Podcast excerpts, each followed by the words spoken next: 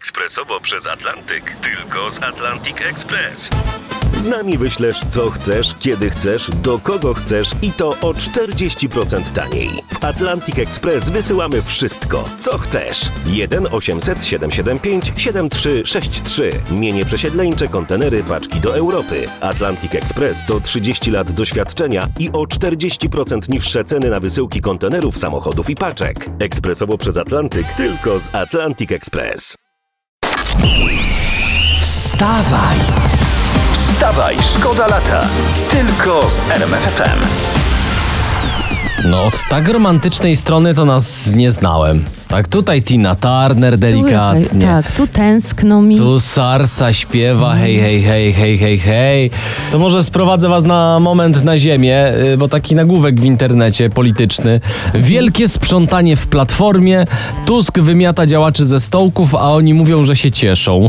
No, kto by się nie cieszył. Takie siedzenie na stołkach w zarządzie partii to jest bardzo męczące, szczególnie dla pleców. Tak, a teraz dzięki starszemu koledze, który wrócił z Brukseli, mogą spokojnie odpocząć, wyluzować się.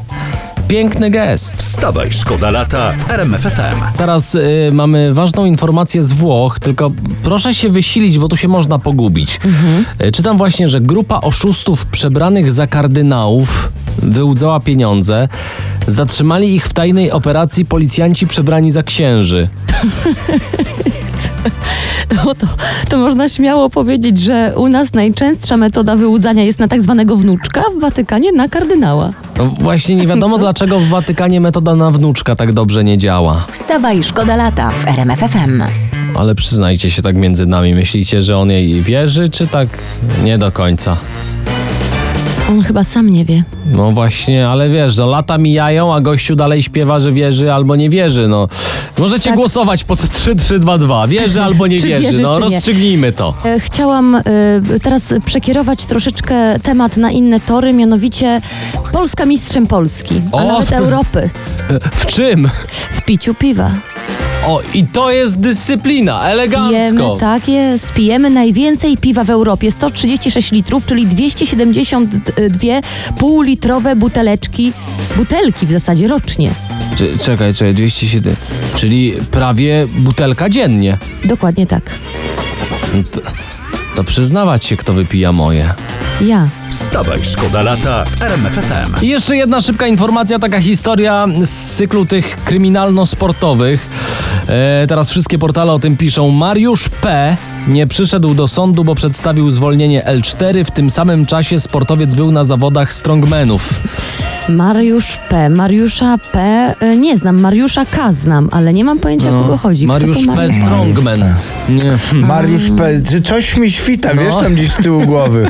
Mi się wydaje, że Mariusz P. pewnie wyszedł tylko na spacer się przewietrzyć. A że to był spacer farmera i przy okazji wziął ze sobą 100 kilo, no to nikogo to nie powinno obchodzić. Mariusz P. Strongman to brzmi prawie jak Sławomir W., syn byłego prezydenta Lecha Wałęsy. Wstawaj, szkoda lata w RMFFM. Przepraszam, ja muszę tu małe sprostowanie. Mogę, y, koleżanko tak, i prosimy. kolego? Y, Prze przepraszam oczywiście. Dzisiaj jest 29 lipca, przepraszam. Przepraszam, ja żyję tym 27, bo 27 po długim czasie w końcu po prostu uprawiałem. E, to znaczy w, w, w ogródku z- zrywałem pierwsze pomidory i bawolę serca dokładnie, ale to może nie zagłębiajmy się.